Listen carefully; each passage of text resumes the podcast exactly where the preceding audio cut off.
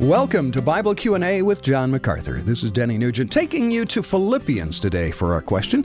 If you're a Christian, you know God saved you by his grace, not because you worked or earned or deserved your salvation. That's Gospel 101. So what do you make of this curious command Paul gives us in Philippians 2:12 where he says, "Work out your salvation with fear and trembling." John, that almost sounds like salvation is coming through human effort and with a lot of fear. Can you help us out with that verse? That verse is not at all confusing. You just have to read it correctly. What Paul was saying was work the salvation that is in you to the outside. In other words, he's simply talking about living a life on the outside that's consistent with the work that God has done on the inside. He's not saying earn your salvation, he's saying work it out of you.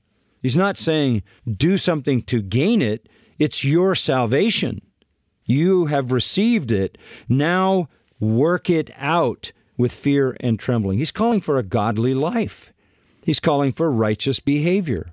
You go back to uh, Isaiah 66, and the question is asked To whom does the Lord look? What kind of person does he look for? And he's looking for one who has a broken and a contrite heart and who trembles at his word.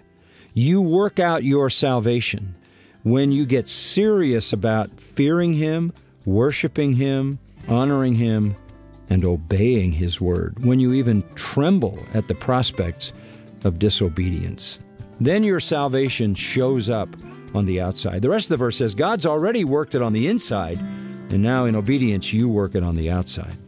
Thanks, John, and thanks to you for listening to Bible Q&A with John MacArthur. John's the author of the MacArthur New Testament Commentary Series. For more teaching from the book of Ephesians, visit macarthurcommentaries.com.